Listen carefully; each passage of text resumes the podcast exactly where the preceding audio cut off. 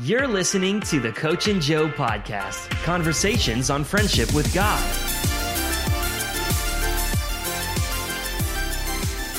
Welcome to Coach and Joe, the the Coach and Joe. Joe keeps telling me to stop saying. We struggle. We Because call of we call this thing a podcast, even though it's not just a podcast. We can't keep doing that. This is Preacher. This is Joe. This is Micah. Micah, let's start with you. All right. When was your first panic attack? um, Do you remember? I, it was when I was 19, so I'm 32 now. It's 12 years ago. Do the math. 2000. what- What is The first one's always the best. 2019? So 2000? 2002 Two? or no? That's seven years. I'm not good at math. No, you're right. Over a decade ago, D- uh, Describe it to me. They're a lot of fun. I thought I was having a heart attack. Yep, been there, been in the hospital. I had an EKG. I can trump anything you got. Keep going. You did? I thought I was having a heart Swear. attack. I had this voice inside of my head saying, "You're going to die. You're going to die." My mom had died of a heart attack Yeah. two years hmm. before, so little substantiated evidence that I might actually die, but I didn't die. But I did go to the hospital five times in about a year span. What did they say when you went? They said that the first lady said that I needed to go home. I was 19. She knew that. She said, "You need to go home and have a glass of wine." And I just looked at her. Wow. And she said, "There's nothing wrong with your heart. EKG's fine." I did a stress test, everything, and What Nothing. Paul, Paul told Timothy to put a little wine on it. that blesses me so much. Wait, you didn't call him panic attack. I guess up north you guys call him something else, or I did have one when I was at Bethel, the my most recent one. well, you had one in Michigan too.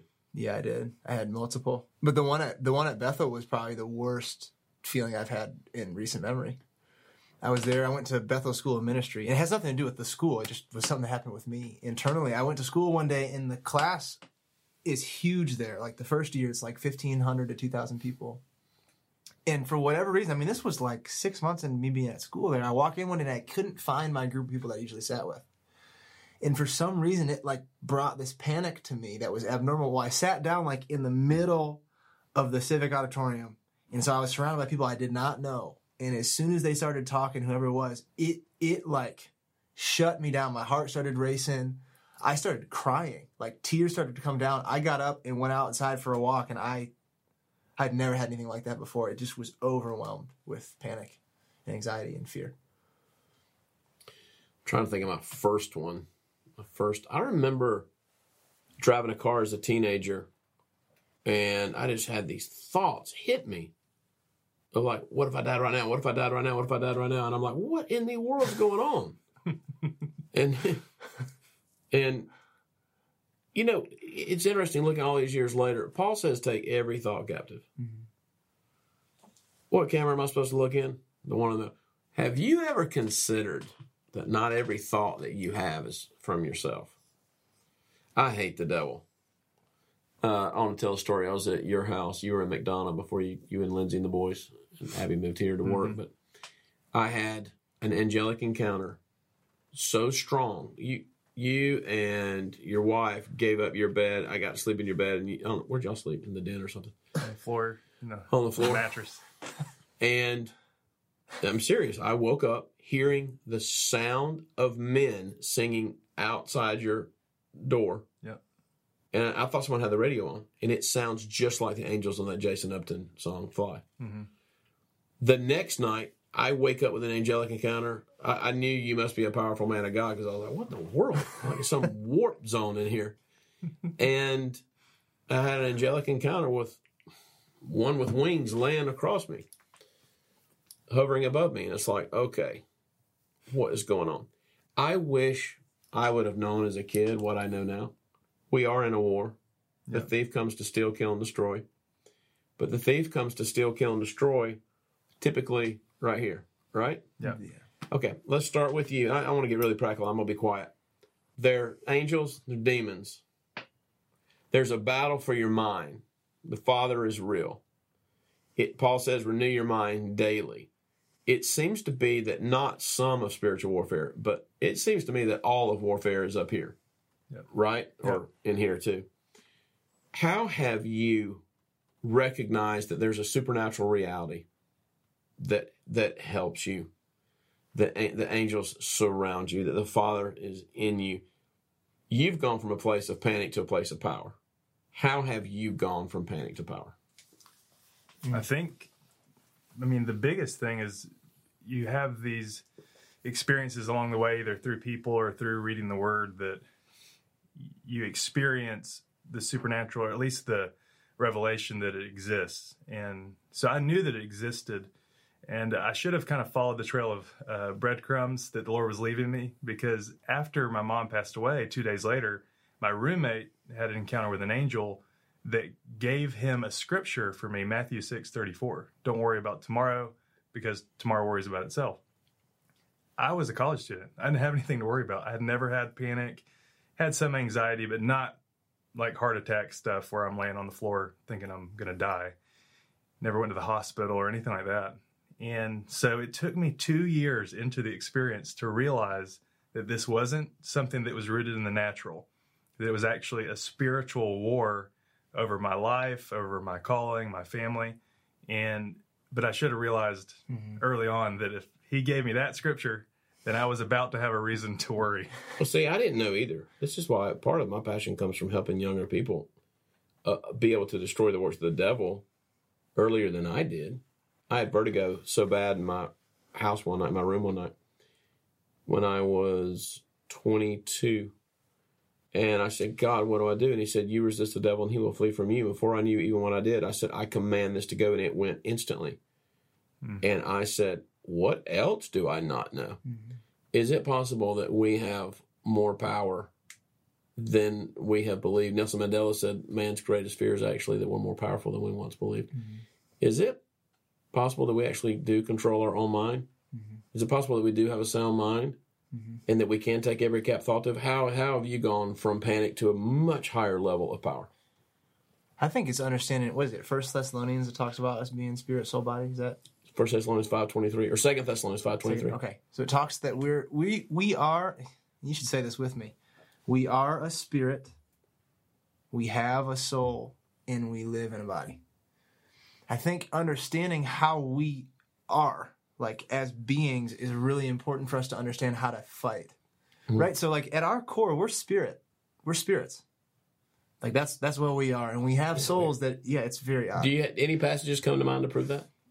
Yeah, um, the psalmist always talks about the saving of our souls. Um, What about the spirit part? There's two that pop out to me. John 17, where it talks about the oneness with Christ Jesus, it's referring to our oneness in spirit. Um, what are the ones that pop out? Remember when? Stephen's being stoned? Oh yeah, What does he say? they receive my spirit. Interesting. That Remember really when uh, the Lord's on the cross, Father, into your hands I. commit my spirit. No, interesting. That's good, Coach. I think that's the first thing we have to understand. We have to understand that our weapons of our warfare aren't carnal. Yeah. What break? What does that mean? It means that we're not fighting against Micah and Chad or whatever you want to call your enemies or whoever. Like your issue is not people. Your issues spiritual attacks on people and people that are partnered with things in the in the spirit realm. Right? The scriptures talk about the different heavens, which is odd. You know, this is where we'll lose like some people, I'm sure. Paul you said it. talking about multiple Paul heavens. Yeah, he says he was caught up into the third heaven in a vision. He was referring. He actually went to like the throne room, like Mm-hmm. heaven, heaven. But the second heaven is the realm of the spirits of of the angelic and the demonic. That's where the warfare is. I think I think it's in the book of Daniel where we get like a peek behind the curtain. I think there was a prayer offered up, and an angel comes and said, "Hey, I was making my way to you, but I got held up by the prince of Persia." that'll mess. That'll mess with your mind. This angel's talking about, "Hey, like God heard your prayer, and He wants me to tell you that you were heard, but." On my way traversing through the second heaven to you, there was basically a demonic stronghold that held me up on my way over. Have you ever heard a story about Bob oh, Jones, the prophet? Which one? That guy's crazy. Who was it that someone was battling something? And uh, Bob's like, You keep seeing a certain fella in the second round. Todd Bentley. And it's like, What in the world?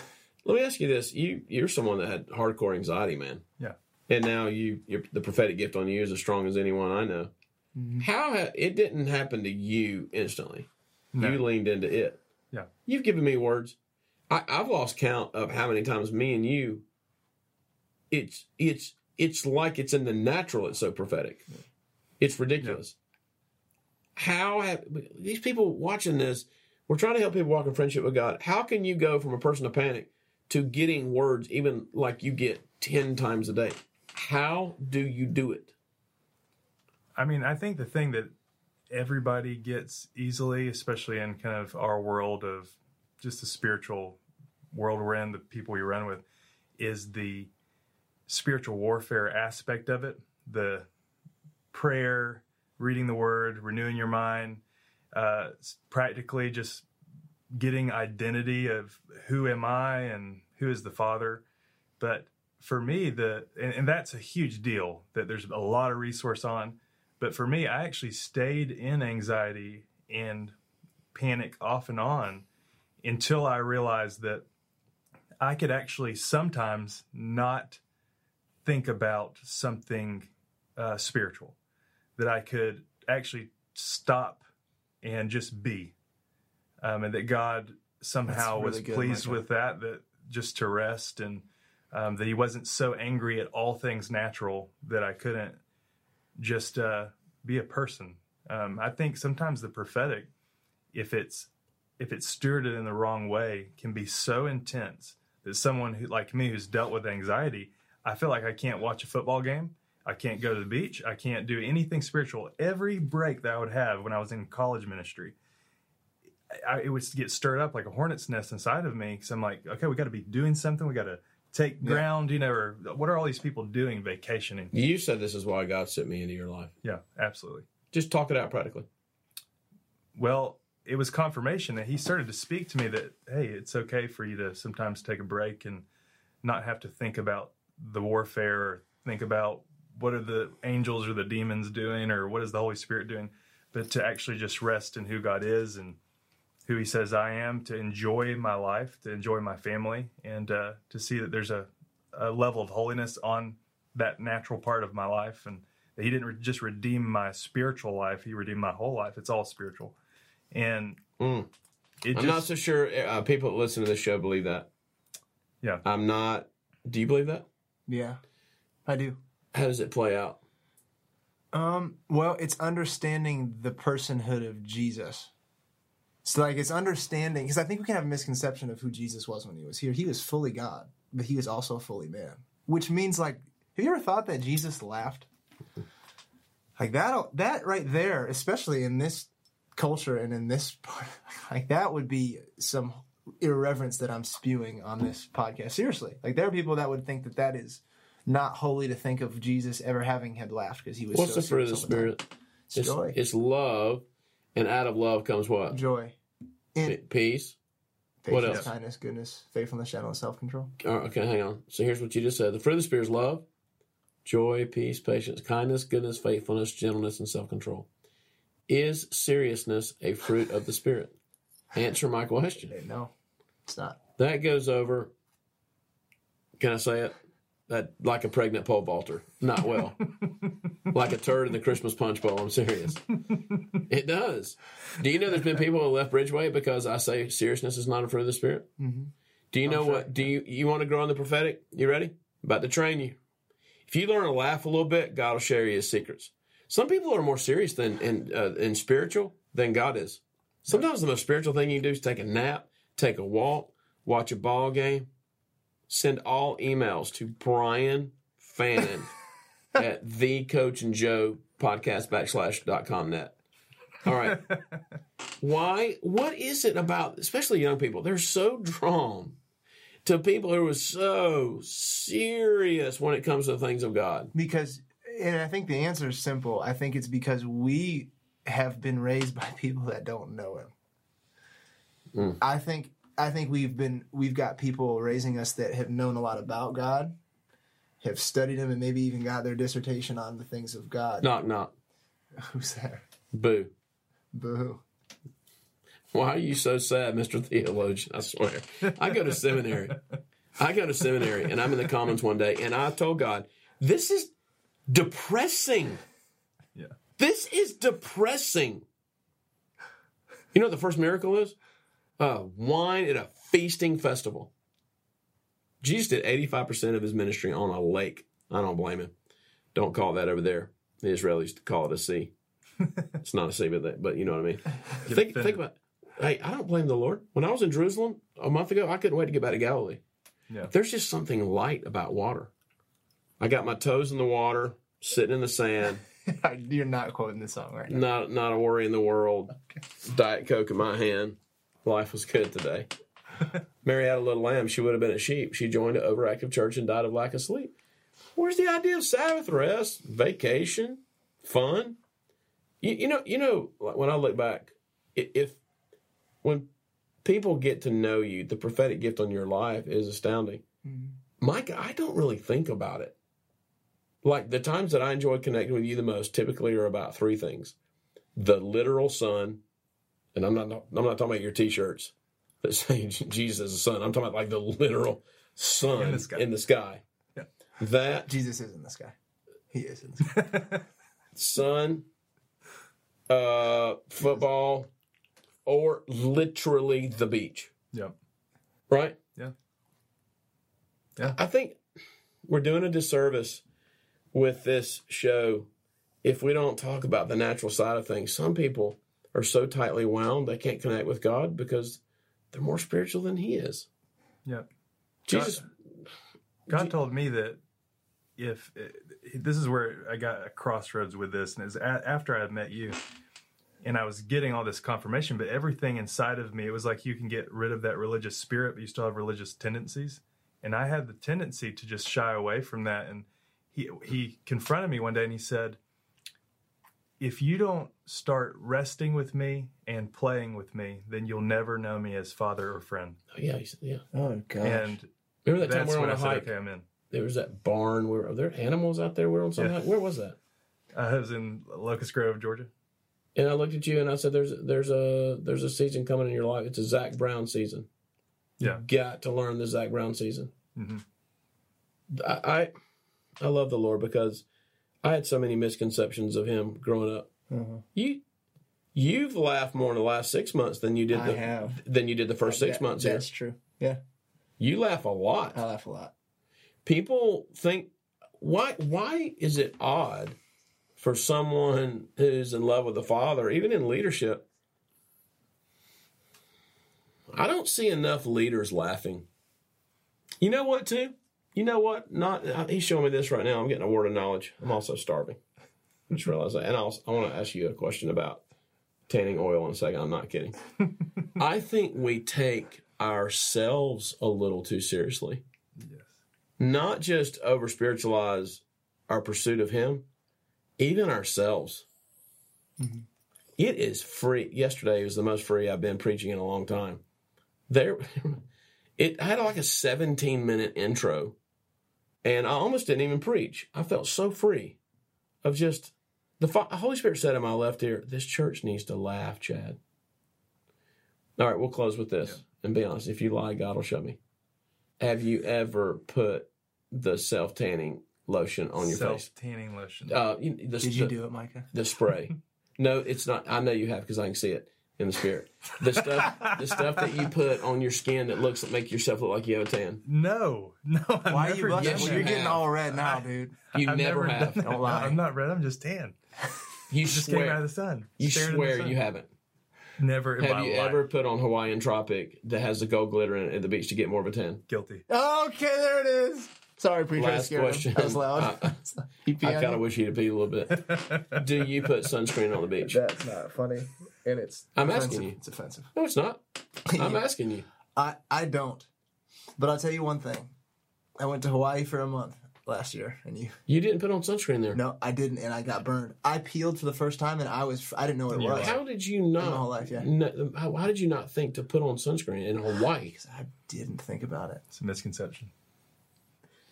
In the name of Jesus, may you perhaps relax, enjoy God, enjoy your life, enjoy your friends, especially the spring coming. Father, I just pray that you would send so much sunshine, specifically on the East Coast, specifically South Carolina, specifically now. In Jesus' name, amen. You've been listening to Coach and Joe. For more information and additional content, please visit bridgewaynetwork.org.